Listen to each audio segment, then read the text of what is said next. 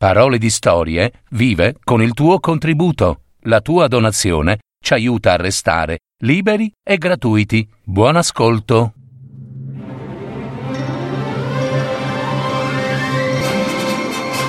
Fiabe, favole, racconti, leggende. Adattamento e messa in voce di Gaetano Marino. www.paroledistorie.net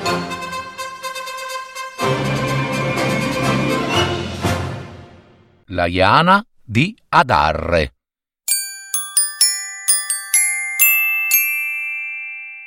Tanto tempo fa, nell'isola di Sardegna, quando il tempo non era ancora il tempo che oggi conosciamo, dalle parti della gola di Garroppu, non lontano da Orgosolo, viveva una Iana, cioè una fata di Sardegna. Era una Iana meravigliosamente bella, piccina piccina e dai vestiti di porpora dorata.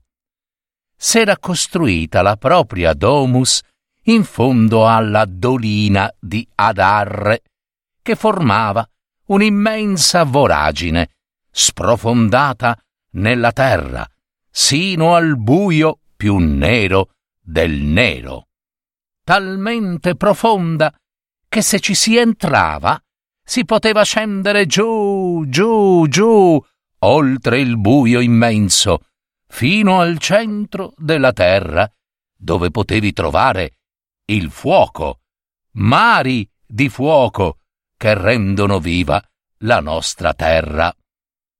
I nuraghi d'intorno, che stavano nei pressi di Gola Gorroppu, erano abitati dai pastori ed erano grandi costruzioni di pietra, indistruttibili.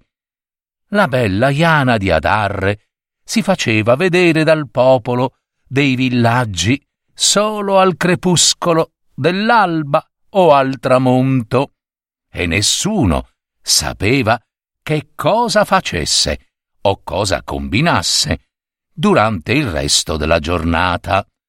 I pastori che portavano le loro greggi a pascolare in quelle terre dicevano di averla vista spesso apparire e scomparire all'improvviso come se sbucasse dalle viscere della terra. E infatti la Iana di Adarre conosceva ogni piccola galleria e tutti i cunicoli segreti che conducevano sotterra attraverso passaggi misteriosi, permettendole così di spostarsi indisturbata da una parte all'altra del supramonte, quelle grandi montagne circondate da boschi e foreste impenetrabili. A volte la Iana di Adarre compariva in groppa ad un cavallo bianco, lanciato al galoppo intorno a Orgosolo, e persino scendeva veloce veloce quasi volando dentro la gola di Gorroppu. Altre volte la si poteva scoprire nel tramonto, in un boschetto non lontano dalla dolina di Adarre, mentre, seduta su di uno sgabello d'oro, avvolta da nuvole di lucciole, tesseva stoffe bellissime e pregiate su un telaio, anch'esso tutto d'oro. La bellissima e misteriosa creatura doveva amare molto gli animali, perché era sempre circondata da uccellini e farfalle, e di solito si teneva vicino un cagnetto, vispo e allegro, che si chiamava Vaporino. Tanto fluttuava nell'aria, leggero leggero, se qualcuno però tentava di avvicinarsi alla Iana di Adarre, il cagnolino diventava un cane grande e abbaiava tre volte di seguito, così che la Iana, capiva il segnale di pericolo, ripiegava veloce tutte le sue cose, afferrava il telaio d'oro e vum scompariva nelle profondità della terra. Ora, sapendo che le Ianas custodiscono i tesori, i pastori della zona avevano tentato di seguire le tracce del suo destriero bianco per scoprire da dove sbucasse, ma non erano mai riusciti a scoprire nulla. Tutte le volte, infatti, le orme sembravano andare dalla parte opposta rispetto alla direzione in cui era stata vista correre la Iana. Un giorno capitò da quelle parti un vecchio nomade che sapeva di magia e conosceva alla perfezione tutti i trucchi e gli incantesimi delle Ianas. Questa Iana di Adarre è molto più scaltra e più furba di tutti voi, disse ai pastori il nomade, e volevano scoprire dove fosse la sua domus, e vi lascia ogni volta con un palmo di naso, perché ha girato i ferri del suo cavallo, sì, cioè li ha ferrati al contrario, sì, così che voi credete che le sue impronte vadano verso una direzione, mentre vanno proprio in quella opposta. Allora gli abitanti della zona seguirono le tracce del cavallo andando all'indietro e scoprirono che la Iana di Adarre andava e veniva attraverso un passaggio segreto non molto lontano dalla dolina di Adarre. Questo passaggio sprofondava nel terreno, nascosto dietro due grandi rocce, ed era così stretto e ripido che non si riusciva proprio a vedere dove portasse. Nonostante ciò, alcuni dei più giovani dissero che erano capaci ed erano pronti a calarsi in quella gola stretta, persino nelle profondità della terra, pur di raggiungere la domus della Iana e rubare così il suo immenso tesoro.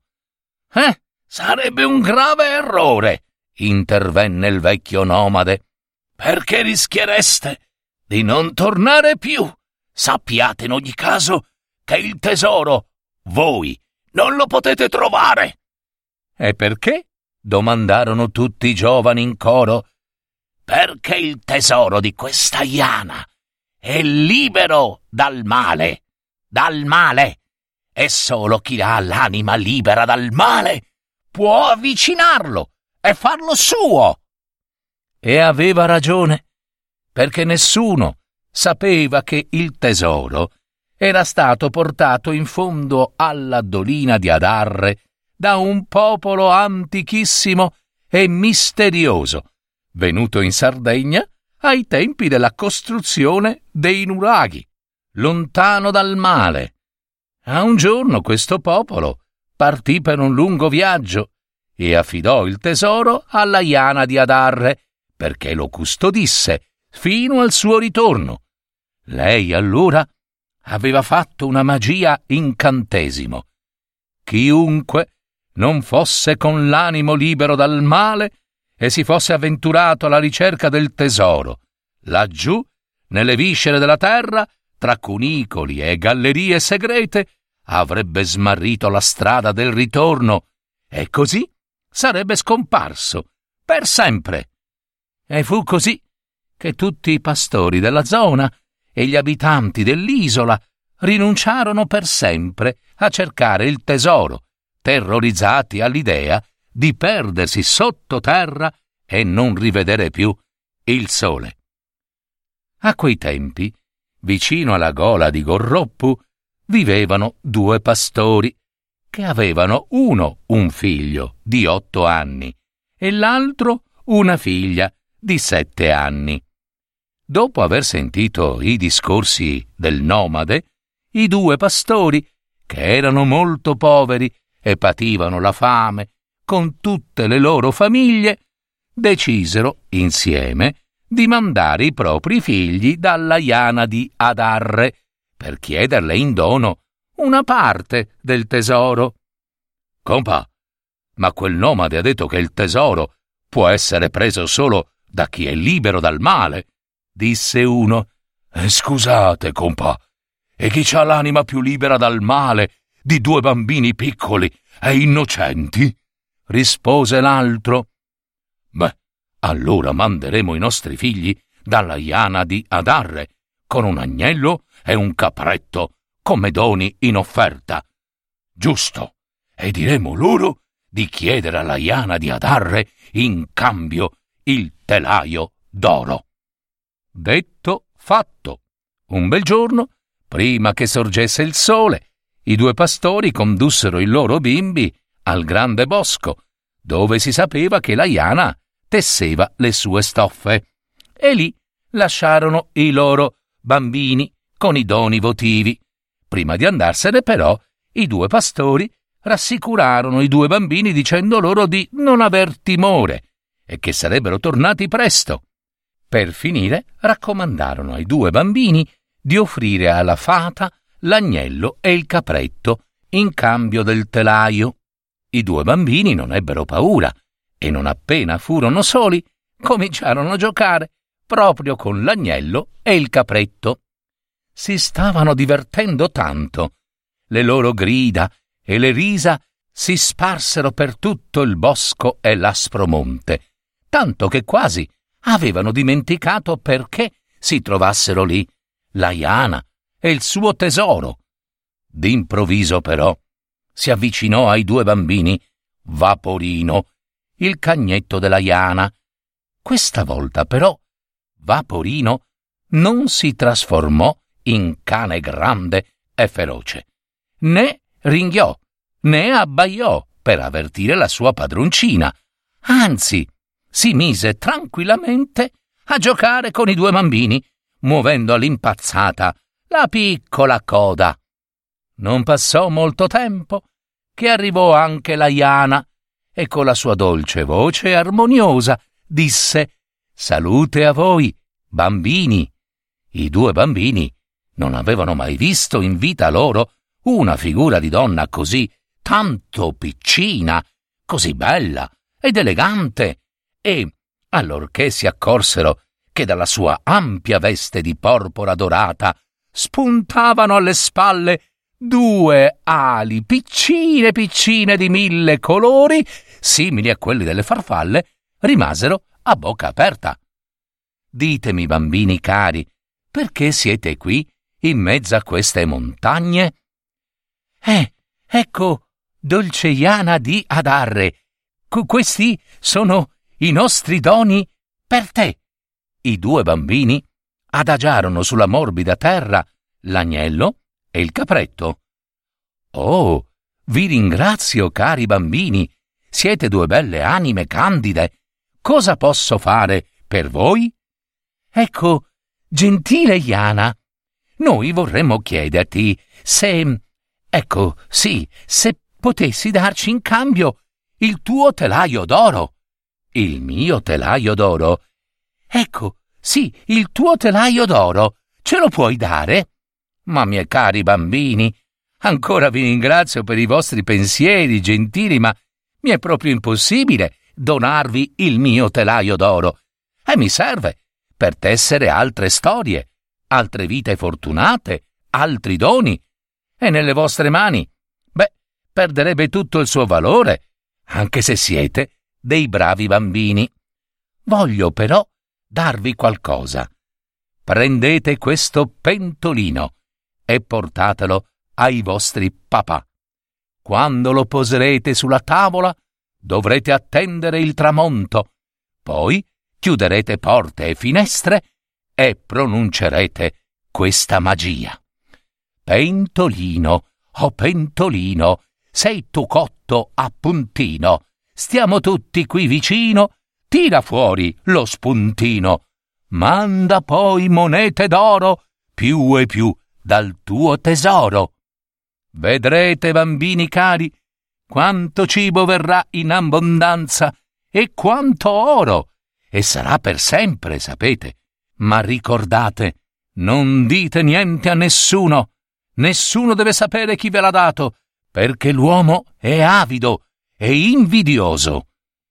I due bambini promisero il segreto, presero il pentolino e tornarono al loro villaggio. Ma gli altri pastori, appena videro la nuova ricchezza dei loro amici, subito divennero invidiosi e sospettarono che quel pentolino dovesse essere un dono della Iana di Adarre. Subito si misero a caccia della Iana di Adarre. E fu così che la fata di Sardegna si rifugiò nelle viscere della terra, abbandonò la sua domus, corse per le gallerie segrete e i labirinti e scomparve, scomparve la Iana di Adarre in qualche altra domus dell'isola, ma chissà dove, e da allora nessuno la rivide più.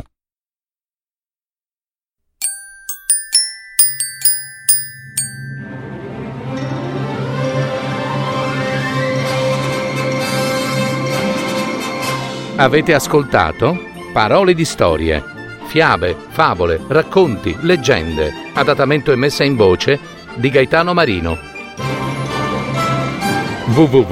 www.paroledistorie.net